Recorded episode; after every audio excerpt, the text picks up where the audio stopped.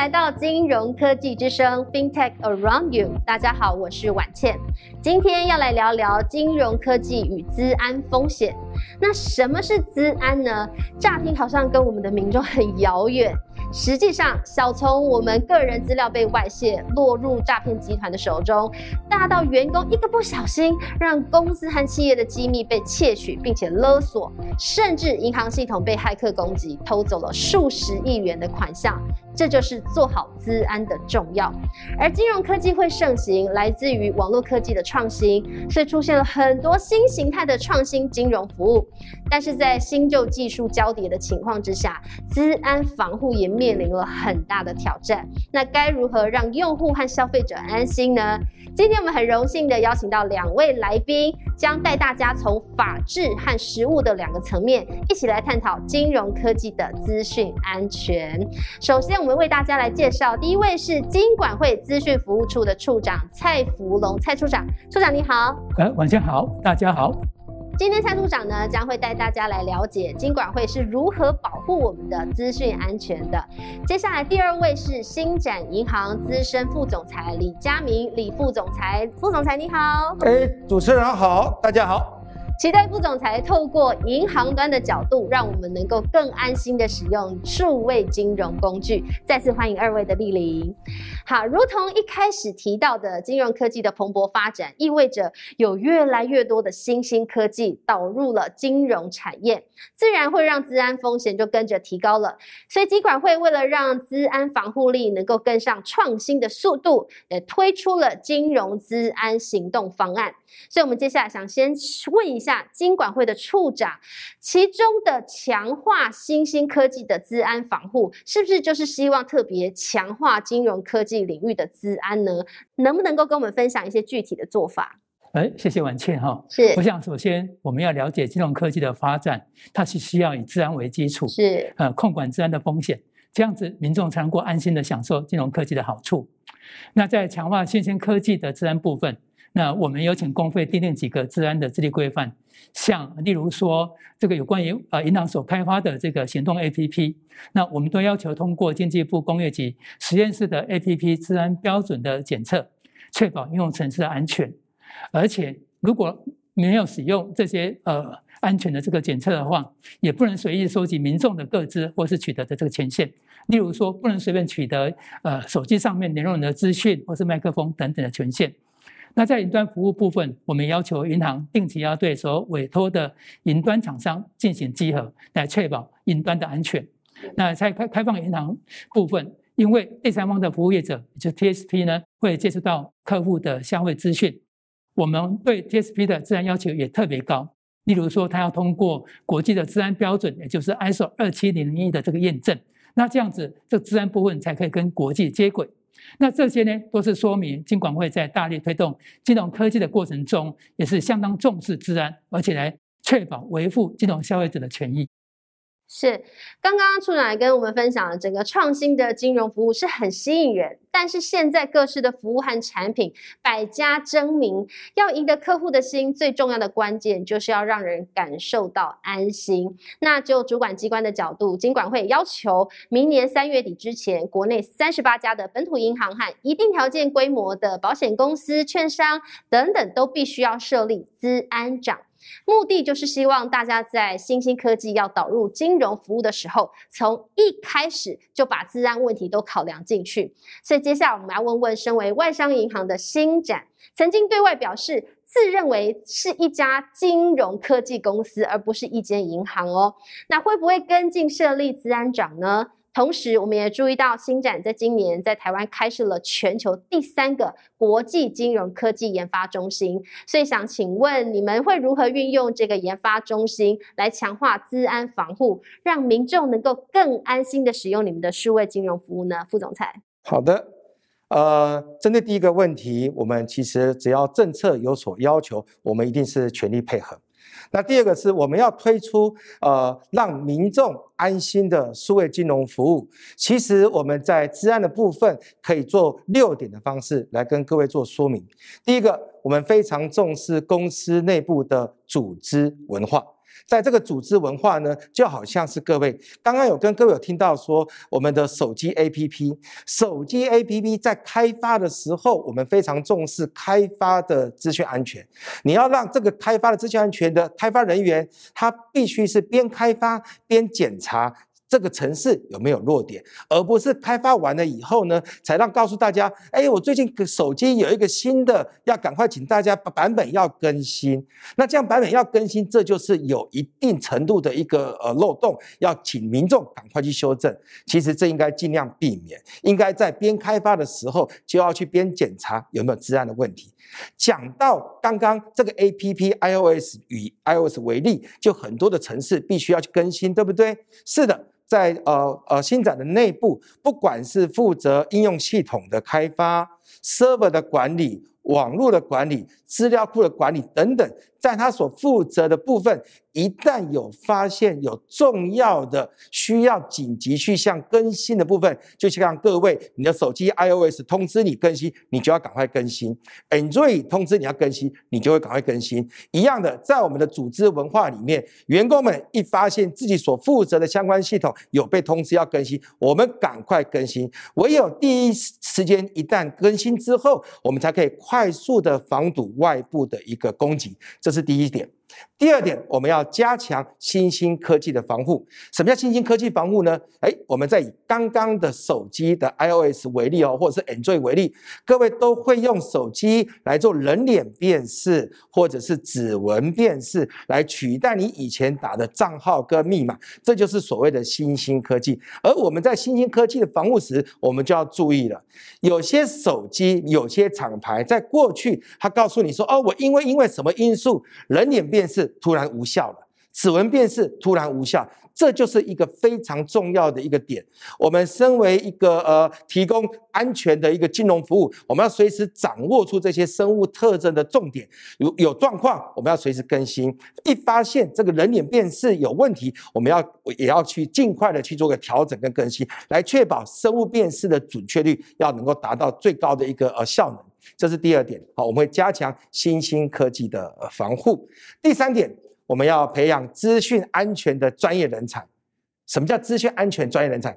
你不要说我知道 Android 要更新我就更新，你不要说 iOS 我知道更新就更新，你会更新不代表你懂治安啊。所以就好像刚刚处长有提到啊，我们会跟国际接轨。那你不要说我去参加国际接轨的认证考试，我拿到国际接轨的 ISO 二七零一的认证，我就懂治安，我，我觉得还不够啊，不是不行，还不够。你可以去尝试着多了解一下治安的其他的领域，比方说你去考考 CISA、CISM、CISSP，以及才刚刚在上个礼拜才经济部 iPass 所考试的治安工程师，这是国内办的。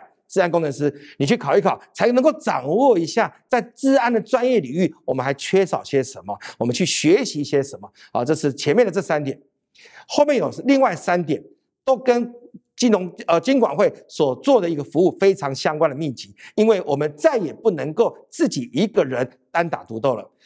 第四点就是我们要。把情资，因为呃，DBS 是一个国际公司哦，我们会把国际相关收集到情资，跟我们的国内 FISEC 做一个整合，做一个分享。同时，呃，其实我们也建立了那个呃呃 CERT，在做治安应变的时候做处理。什么是治安应变？有人说听不懂。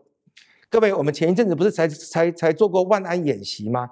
在万安演习，嗯，你听到声音时，你第一个动作做什么？当各位发到简讯，哎，地震来临时，你第一个动作做什么？一直告诉民众，当看到地震时，我们赶快躲下来，躲到哪里，抓到哪里，对不对？这就是应变机制。同样的，当治安有发生问题时，我们是不是知道我的第一个动作要做什么？第二个动作要做什么？这就是我们随时演练我们治安的应变机制。好，这是第五点。那我们也会把这个应变机制跟 FCERT 做一个整合，啊，做个整合。最后，监管会也会在个长，也正正在规划 FSOC，FSOC 会协助我们去整理相关的治安的一些情资，刚刚的应变机制，做一个及时的监控，适时的提醒大家。因此，我们也会做这方面的一个整合。好，以上是我们要建立一个呃安心的一个数位服务所做的六个重点。以上。听得出来，新展在发展金融科技非常注重资安的问题，让用户呢能够有足够的安全感，包含了自己本身的工作要先特别的注重，比如说有没有什么更新啊，或是你是有什么缺失啊，还有包含认证的部分，取得国际还不够，国内的最新的通通都要拥有，才叫做懂资安。那其实呢，台湾现在陆续有第三方平台出现了，只要有一个 App 就可以把所有的银行账户资讯通通整。整合在一起，甚至我们只要在 A 银行有填写过个人的金融资料，就可以直接拿去申请 B 银行的户头，所以不需要再重复填写资料。这要归功于金管会目前推动的开放银行政策。下一个阶段呢，要让你直接在同一个平台也能够做不同的交易。但是这也代表着什么呢？在你个人的授权之下，敏感的交易资料将会被转移以及分享。所以这时候呢，要请问两位，金管会以及银行端是怎么样确保我们的资料是安全的呢？我们请处长来跟大家说明一下。是。呃，谢谢婉倩哈。我想这个有关于开放银行，的确是让我们的民众可以方很方便。例如说，你在很多不同的银行的账户，可以通过这个 app 呢，把你整合在一起，那你很方便的取得相关的资讯跟理财的便利。所以这也是我们金管会一直在推动的这样的一个政策。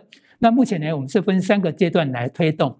那第一个阶段呢，是我们开放一些公开的资讯，例如说银行端的利率、汇率。或是一些信用卡优惠的一些一些资讯等等的哈。那第二个阶段呢，我们是开放消费者的这个资讯，例如说透过 TSB 业者呢，你可以取得你在银行的存款的余额等等的。那第三个阶段呢，我们是开放交易的资讯，例如说，你可以透过这个 Apple 呢去做一些相关银行金融端的交易的服务等等。那因为我们是循序渐进哈，那目前是在第二阶段在开放这个消费者资讯这个部分呢，在进行当中。那我要跟大家报报告一下，开放银行的精神。那从民众的角度来讲呢，就是将客户呃金融资讯呢，来交回给客户的这个手上，那就好像便利的这个资料。虽然是医生写的，可是民众呢还是有权利取得。哦，这个就是我们呃买 data 买 right，我的资料我的权利。但是从另外一个方面，从监理机关的角度来看，我们开放银行的目的呢，是为了提升银行的竞争力，让银行有更多的金融创新的这个机会。但是这个过程当中，还是要各方有共识，循序渐进，来要求将银行在将客户的资料呃交到这个呃客户的手上去。那请我们副总裁来跟大家说明一下。其实啊，刚刚处长有说到一个重点，什么重点？客户来跟银行说，我要把资料拿给我，交到别人身上。所以银行最重要一件事情是。客户说的吗？是我银行会去问客户，是不是客户的授权？所以，我们第一个动作是我们先取得客户的授权。客户说同意，而我把资料，请你把我的什么什么什么资料给了某一个 TSP 业者，因为他要帮我做什么样子的一个加值的服务。OK 的，这没有问题。但是我们银行就会用各用各自授权的方式取得客户的同意。好，那这个客户同意完了以后，接下来。那我要你要我把资料给某一个 TSP 业者，那这 TSP 业者怎么去保护你的资料？这是我第一个要第二件事情我要关心的。所以，我们银行会去关心说，这个 TSP 业者怎么保护客户的资料。刚刚处长有提到哦，这些资这些 TSP 业者要拿到 ISO 二七零一的认证，才能够证明你自己对于资料安全有一定的认识。所以我们也会去 review 检查检视。Maybe 是我们银行过去检视，maybe 是你要证明哦，TSP 只要证明你找第三方来证明说你在各自的保护上面有达到一定的成效，这样子我们才愿意放心，经由客户的同意把资料给客人。给了客人之后呢还不够，我们选定好你可以给还不够，我们还会定期去做一个查核去 review，来确保说，其实各位刚刚处长说已经现在进行到第二阶段。什么叫第二阶段？就是真的把客户资料提供给 TSP 业者，TSP 业者在处理时分成两个两两个做法。第一个做法是资料放在 TSP 的资料库里面做再加值运用；第二种做法是资料并没有存储在资料库，直接显示出来。所以这两种做法都会是金融机构要确保资料有没有妥善放在呃 TSP 业者来保护来管理，我们都会注意。好，以上我想呃，主持人，这就是我们会做确保资料有没有在 TSP 妥善保护的一个要求。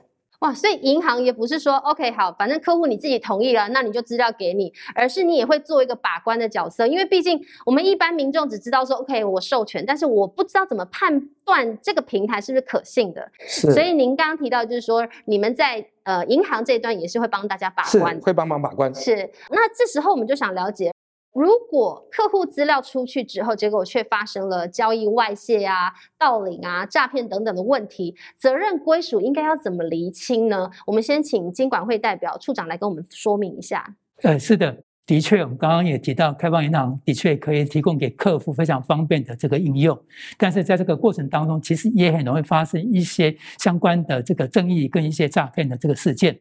所以我们在看这个整个在开放银行资料服务的过程当中，其实有三个主体哈，第一个就是呃银行，第二个就是 TSP 业者。第三个是客户，所以如果说有发生一些交易的纠纷的时候，那当然就是要先看是谁造成的哈。如果说是银行端造成的，哈，或是 TSP 业者造成的，还是客户造成的，那如果说是呃 TSP 业者的这个责任的话，那金管会会要求银行 TSP 业者来负责赔偿客户的这个损失。那之后呢，再由银行端向 TSP 业者来就责。那正如刚刚李副总所提到的，银行。对这个 TSP 业者也会做严加把关，确保整个在开放银行的这个过程当中，整个就是一个安全的一个整个服务的过程。哇，这样听下来，这个银行端责任重大哦。就算是平台的问题，但责银行还是得就是先把这个责任扛下来。那就银行端的，你们怎么看这件事情？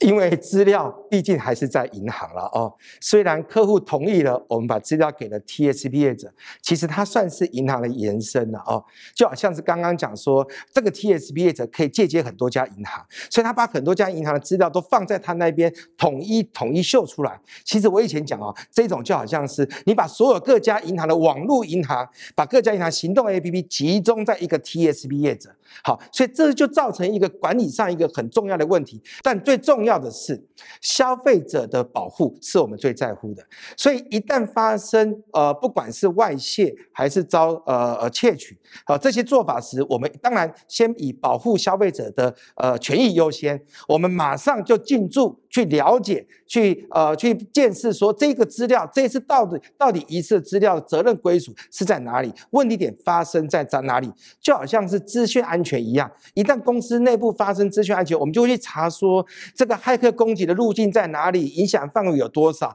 我们会用一样的概念、一样的方法，也去来看这个 TSP，来去做相关的必要的建设，完成以后，哎。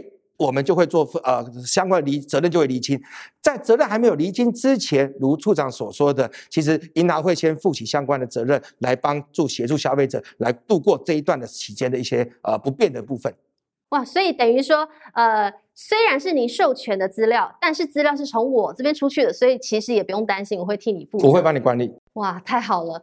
听得出来呢，在开放银行的这样的推行之后呢，有带来很多的治安风险。那除了银行还有金管会这边为大家把关之外，要能够有这样子的安心享受，还是得要靠自己帮自己的治安升级。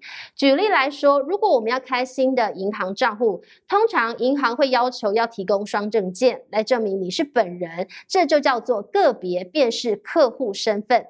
但是当我们换新新公司要办新的薪资户头，又得从头再来一次，导致我们可能有一堆的银行账户、一堆账号密码。现在呢，有一个在国外非常盛行的机制，直接把所有机构的身份识别方式统一标准化，透过难以仿照的生物识别，例如指纹辨识或者是人脸辨识，直接绑定手机装置，一机就可以搞定。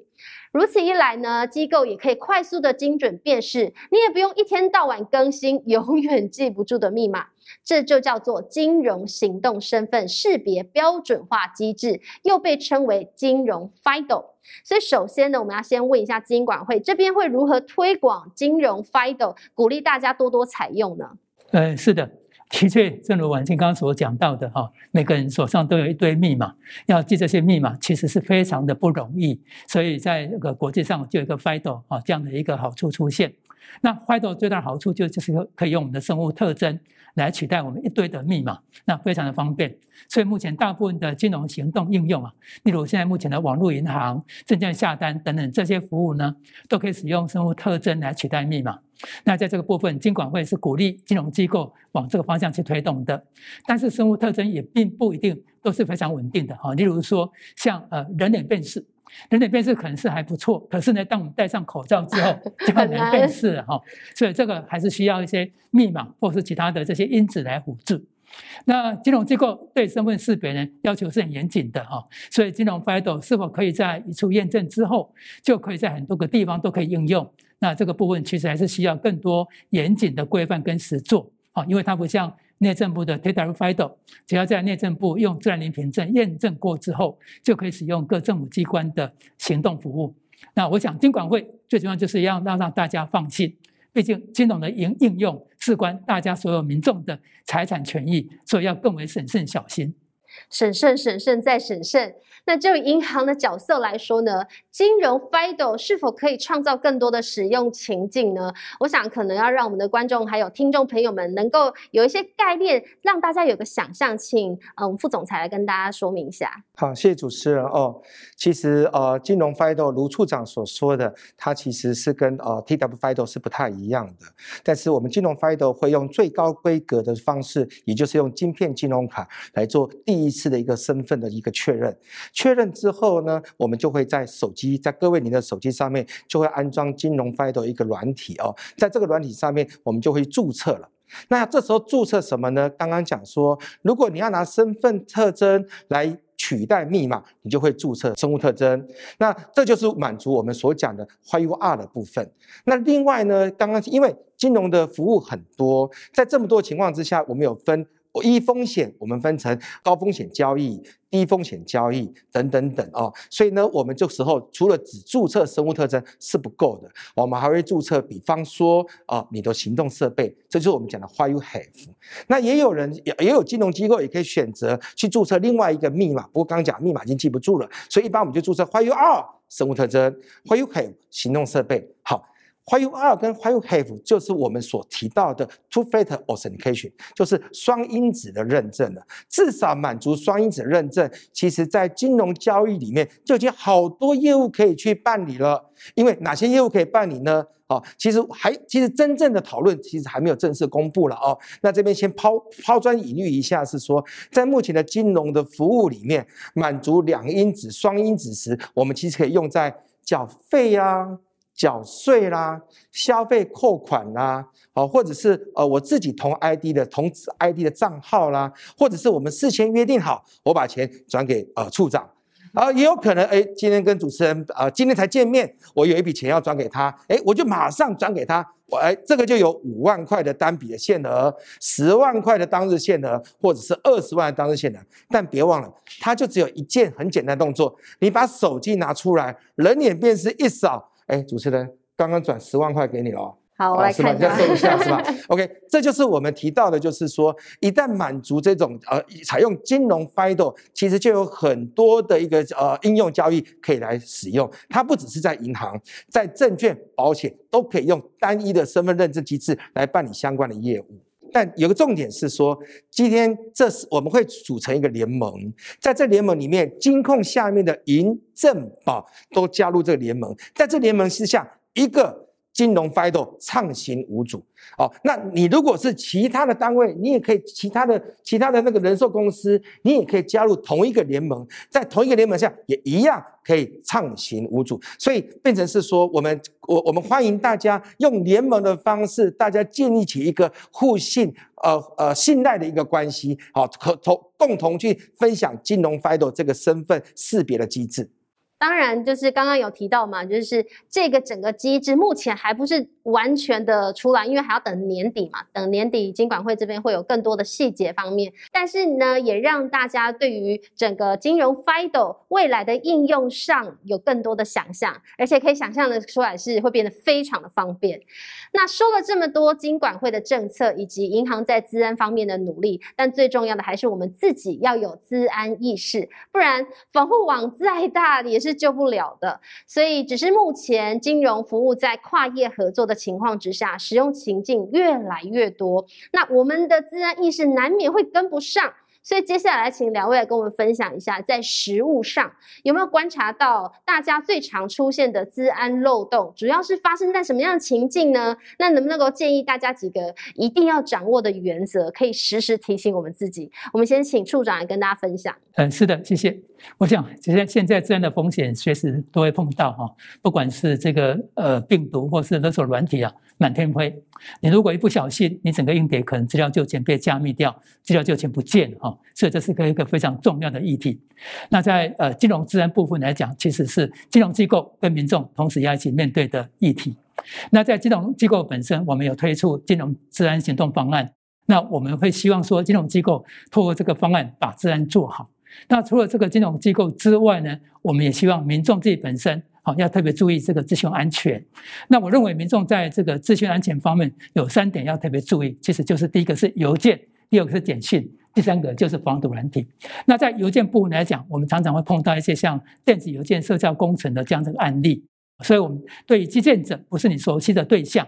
你就不要打开你的邮件，也不要开启你的附件档案。另外，第二个是手机简讯的安全啊，那大家要特别注意，金融机构呢不会在手机的简讯上面附上连接的网址，所以如果你的手机简讯上面有这个金融机构的这个连附上的这个连接网址的话，千万不要点。那第三个就是你自己的电脑一定要装上防毒软体，你可以使用微软免费提供的防毒软体，像 Defender 等等的这些软体。或是购买市上市面上安装的这些呃防毒软体，那这些软体呢都可以帮你定期的扫描，及时的防护，这样子才可以确保你的电脑安全。